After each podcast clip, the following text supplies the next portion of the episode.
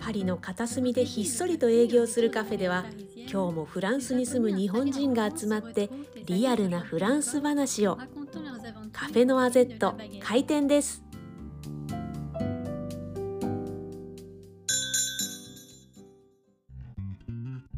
ボンジュール清水智明ですボンジュール吉野愛子ですこの番組はリアルなパリを疑似体験していただくポッドキャストですご案内役はパリに暮らしてほぼ30年のファッションジャーナリスト清水智明さんコーディネーターは私 フランス情報フリーペーパーのアゼットプレスの編集長吉野愛子ですということでもう7は月い号のノアゼットプレスももうずっと配布されてるんですけれども今回はねパリの整体師の方にお話を伺ったんですよはい日本人の玉屋さんという方で、パリのはい鍼灸院を開いている方にインタビューしています。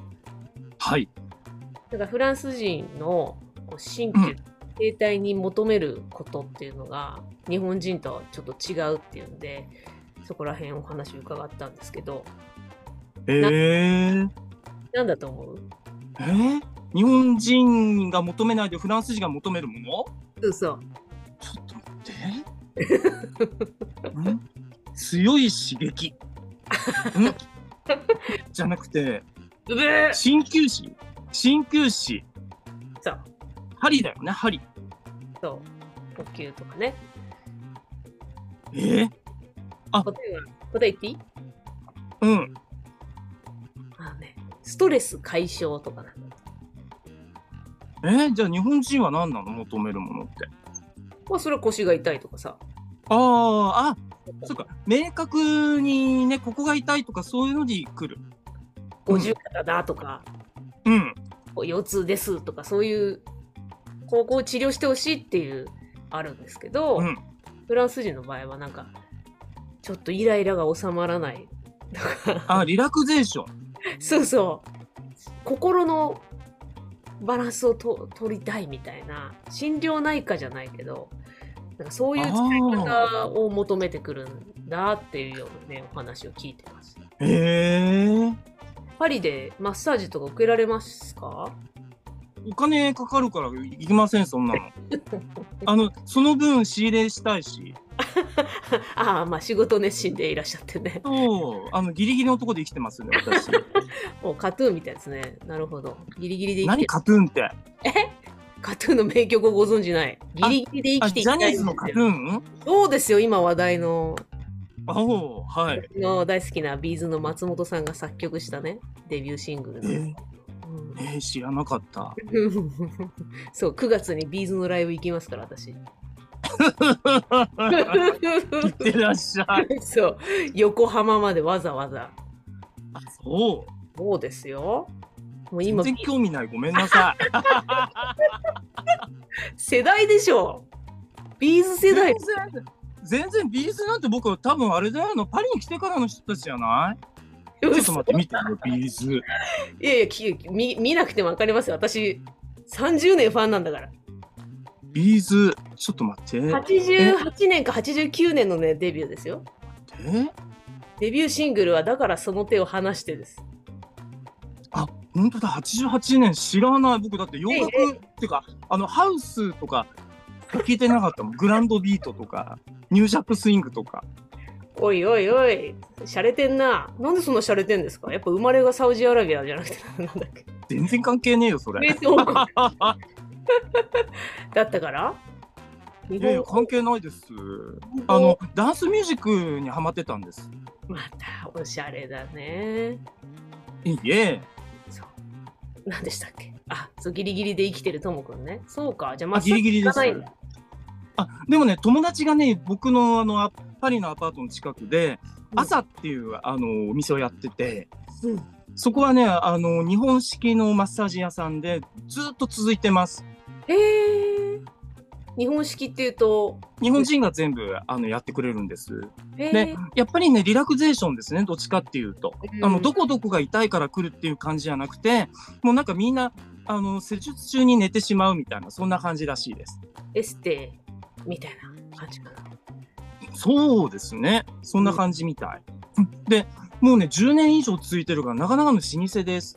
へえ、そうなんだ。えいいですね。それ、旅行中に行きたいですね。あの、あの、マリコさんっていう、あの、なかなかの、あの、美女がやってるんですけど、 以上美女、あの、あの、最高学府を出てる、あの、彩色顕微の美女。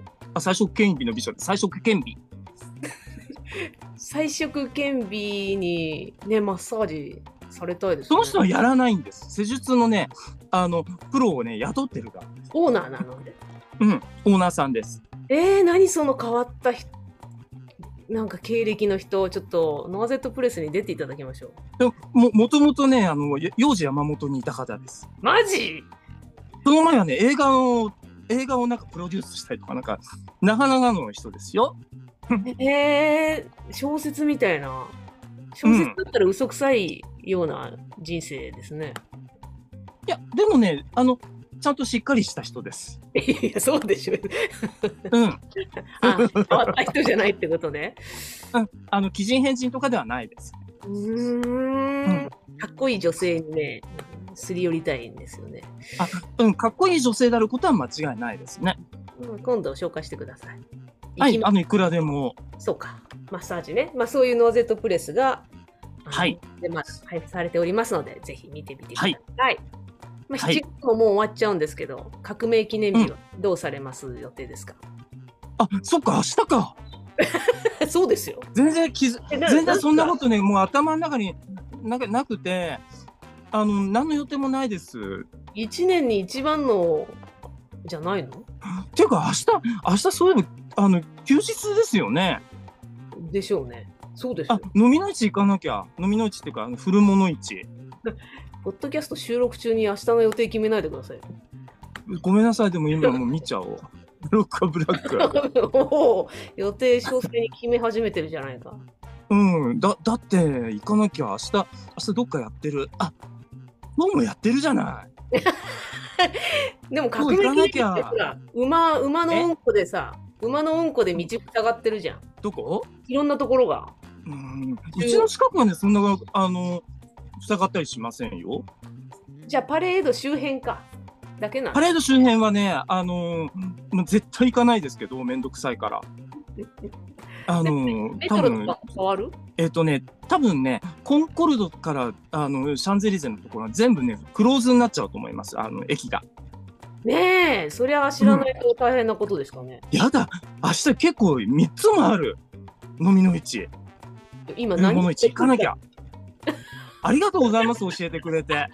てか、わかるよね、こんなものう。めっちゃ普通の日本人に聞いてるじゃんそうかそんなもんそんな気合い気合全然入んないです。だって、だってどうだっていいもん。キャーっつってさもう明日のさインスタグラマーもあれだよもう上からビュンビュンさ飛行機がピューっつって飛ぶのにもそう、みんうるさいんですよ、なあみんなれ。って写真撮ってそれをアップするんでしょそう。すっごいうるさいの。あうるさいんだあれ音すんですね音する今、すごいうるさいですよ。結構低めにじゃあ飛んでんのめっちゃびっくりしてるででもね、僕、去年ね、ちょっとね、いい思いをしたんです。僕そういえば。革命記念日といえば。うんあのね、アリーグル市場から帰ってくるときにバスに乗ってたんです、86番に。うんそしたら、えっと、スリーモルランっていう場所があるんですけど、バッシーユからね、南の方にこう下ったところに、アンリ・キャートル、あアンリ四世大通りっていうのがあって、そこのね、道伝いにね、フランス共和国親衛隊宿舎っていうのがあるんですよ。うんで、ちょうどね、あの、キャトルズ・ジュイエ、あの、革命記念日の日で僕、あの、帰ってきた時に、あの、 バスに乗ってたら、そのね、親衛隊の騎馬隊がね、あの、音楽を奏でながらね、その、宿舎に入っていくとこを見たんです。うんうん、ちょっとね、得した気分でした。まあ、それだけです。すみません。十分楽しんでるじゃんうん。好きじゃんちょっと良かったなと思った。えでもそんあなの、テレ帰ビるとは違う。何帰るギリギリまで演奏するなんてフランス人そうなはのすごい働き者なんかね、ちょっとね、サービス精神あるなと思って、珍しく。へえいいもん見ましたね、いいもの見れました。ありがとうございました。本当にやっぱりかっこいいですよね。あの清掃してる人たちのさ、あの非常に訓練をされてる人たちです。大間さんもね、可愛いし綺麗ですよね。あのーやっぱり手入れされてますね。でね、割とね、パリコレでよくね、その宿舎がね、使われるんですよ、会場として。へえ、そうなんだ。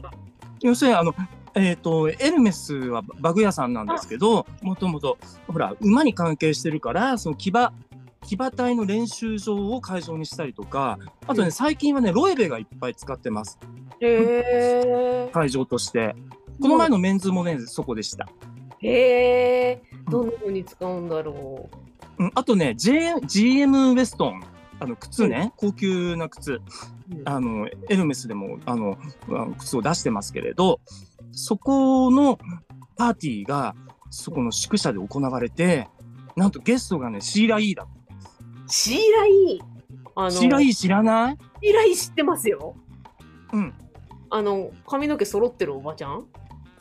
揃ってたかな揃ってない。でもシーラ・イーって、シ歌手ーラ・イーってこういう人ですよ。ちょっと今レコード出せるか出すけど、こ歌手だよね。ういう人、こういう人、あ、この人ですよ。そう。だって、We Are the World にいなかった、この人。いなかっいや、ザワールドいたかな すぐ出せるとこが怖いでしょ、レコーた。ド。うわー大ファンなんですか大ファンでもないけど、まあ、まあ、嬉しかったですよ、ちょっと目の前で。あいいなんだ。わ、わかんないです。で、シーライとその騎馬隊のなんか楽団が一緒にコラボしてやったりとか、面白かった ですよ。変だったけど。わけわかんなくていいですね、カオスうが。ん結構ちょっと脱線しましたね。そうかそうか。じゃあ、明日の革命記念日、ともくんは、飲みの市で走り回ってると。の参加そうですね。 7月はそんな感じということで、本編に参ります。それでは皆さんも、そうなん。もうね、だからなんとなくね、あのね、もうね、えっと、要するにバカンスシーズンが始まっちゃってるわけですよ。飲みの市もそうなんだけど、なんとなくもう街の雰囲気はね、バカンスです。もうみんな、あんまり営業する気がないぞっていうことうん、割とリラックスムード。なので、暴動ももしかしたら少し下り気味になるかもしれないです。ああ、そうか。えそうだといいですね。うん。では本編に参ります。オニバ鬼バー ということで、本日のテーマは、パリの健康管理です。ーわーい。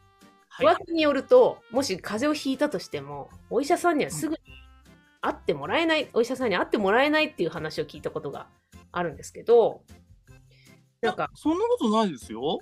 なんか予約あのをしないといけないで予す約かはしないといけないですけど、あの、例えばね、日本のあの、海外旅行障害保険とか入ってれば、ね、そこに電話一本かけると予約してくれますし、うんで、例えば日本の会社のね、損害賠償保険だったりすると、ちゃんと日本人のお医者様のいる、例えばね、ここの、なパリ市内だとちょっと郊外になるんですけど、ヌイーにある、あの、アメリカンホスピタルを紹介ちゃんとしてくれて、で、何の滞りもなく支払いも全然そこでしなくていいし、とても楽といえば楽です。それは安心ですね、旅行中のじゃあ病気怪我はまあ大丈夫だろうと保険に入ってれば問題なしうそうですね。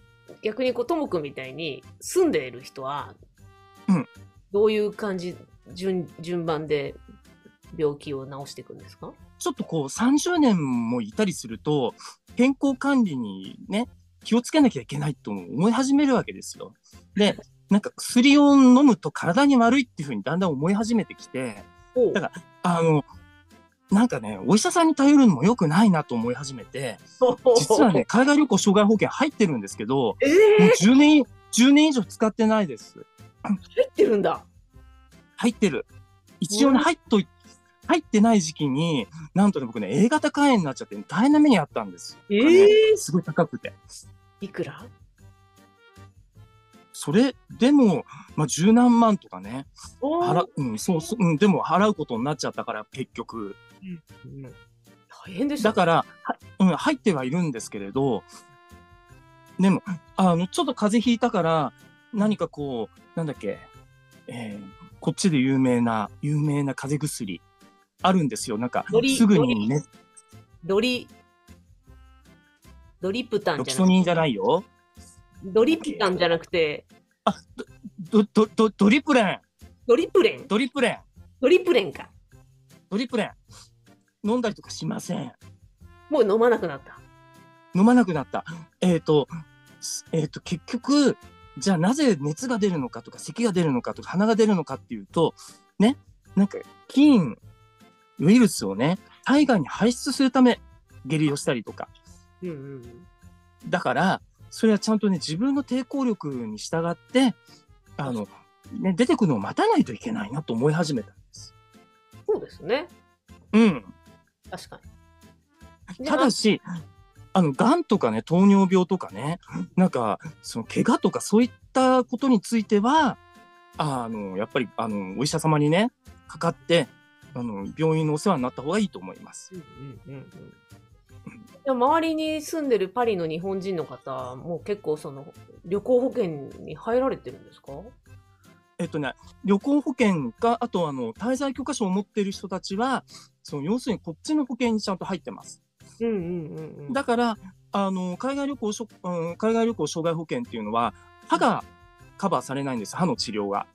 でも、うんフランスのね、あの、保険に入ってると歯の治療カバーされるから、やっぱりそういったところでアドバンテージ、あの、ゆ有利な点はありますよね。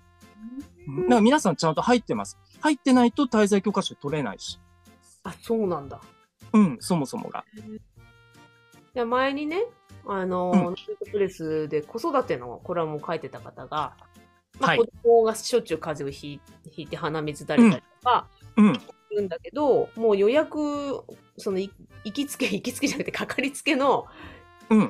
クリニックに予約をすると1週間後に来てくださいって言われてしまってああ、そうなんだ。でその間にもう治っちゃうからうん。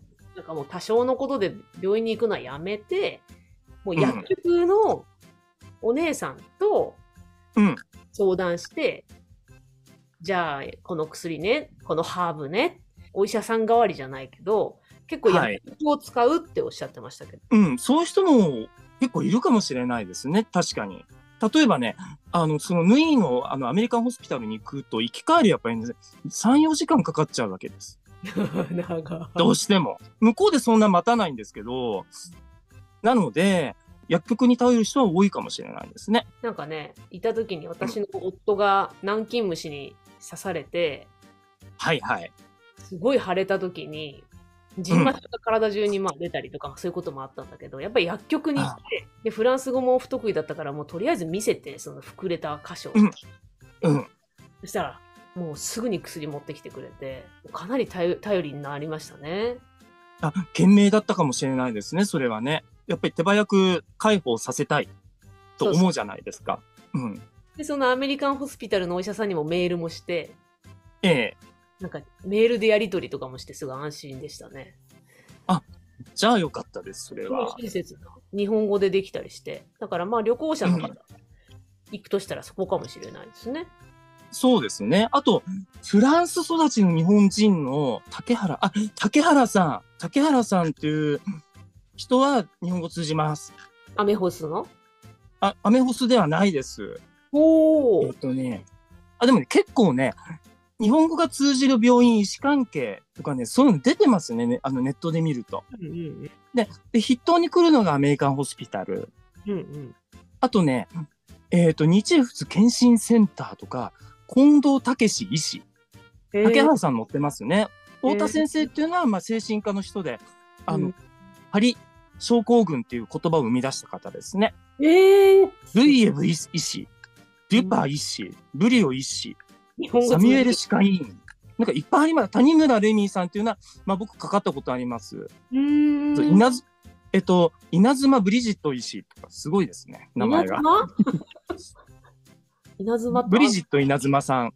ト変わった素敵なお名前でねうん、稲妻っていうのは、あの本当にビリビリの稲妻ですけどね。に日本の方と結婚なさったんでしょうね、きっとね。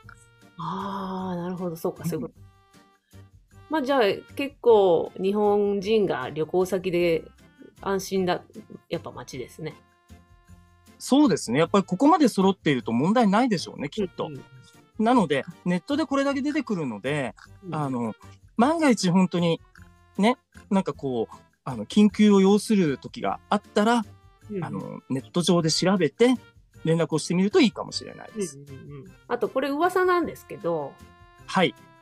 腹を下すとコーラを飲むっていうのは本当ですかそれはね、割とね、みんなやってますね。あと、風邪ひいた時に、なんか、殺菌作用があると思ってるんじゃないですかね、きっと。本当かどうか、わかんないですけど。なんで日迷本信に日本に全く来ない迷信ですね。うん。なんか、あれじゃないですか、あの、ほら、プラセボ効果。あーなるほどね。うんでももうみんな「あーやるやる」ってフランスの旦那がよくやってるフランス人がうん。 「やってるよ」って聞きましたね。あとはさ手洗ったりうがいしたりってしますかフランス人って。ああ、だから、コロナになってからみんなね、それこそやるようになりましたけど、うん普段はあんまやんないかもしれないですね。うがいは絶対しないと思うーんそうなんだう。。うん。いや、だから菌に強いのかもしれない。強いのいや強いですよ。そうあの、普通に、だってバゲットを植え込みのとこに置いて食べたりとかしてるし。してるうん。あと、もう、袋に入れないままリュックサック入れてたりとかしますよ、バゲット。そのままね。そのまま、大体渡す時がさもう紙取っての触るところだけ紙じゃんあとはほぼ丸出しですもんね、うん。で、それでその手でお金受け渡しして、あの、バゲットつまんでく紙に包むみたいなね。 全然。そうですよねうん。おしぼりとかの文化も特にないですよねおしぼりだからレストランとかでおしぼり出てこないじゃん出てくるだだかから、ない。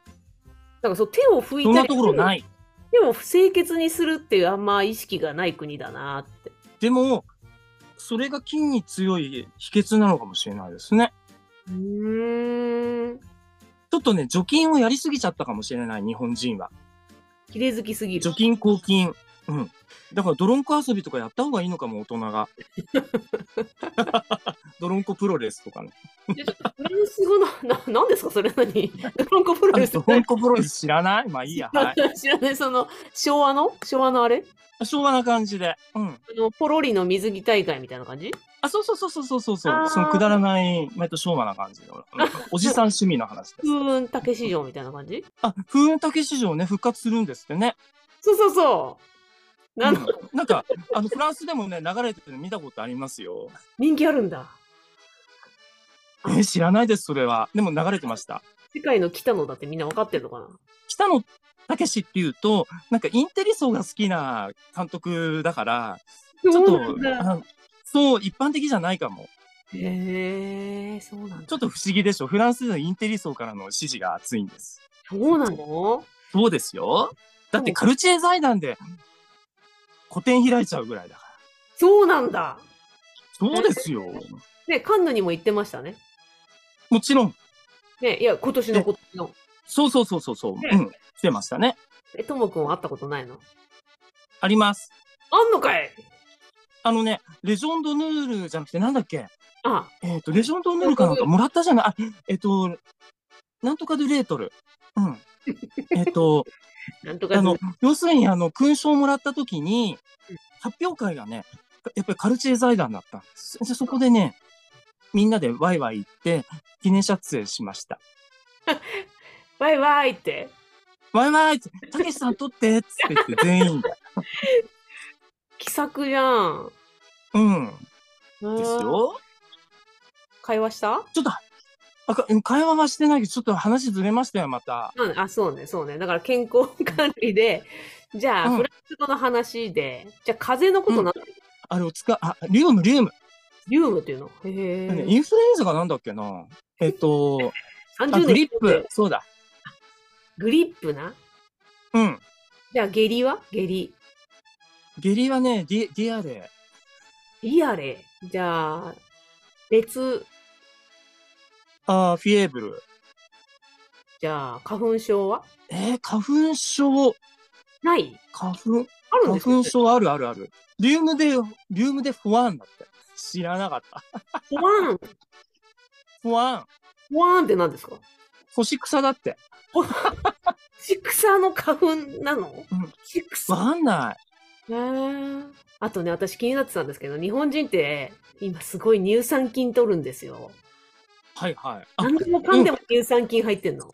いヤクルト1000だっけそうそうそうそう。みんな大好きや、めっちゃ太るんだね。僕一回しか飲んだことないけど。いやあれ寝る前に飲んでるから太っちゃうのかもしれないんですけど。眠れるってことだから。寝る前に飲んじゃうし。あーうん。うん。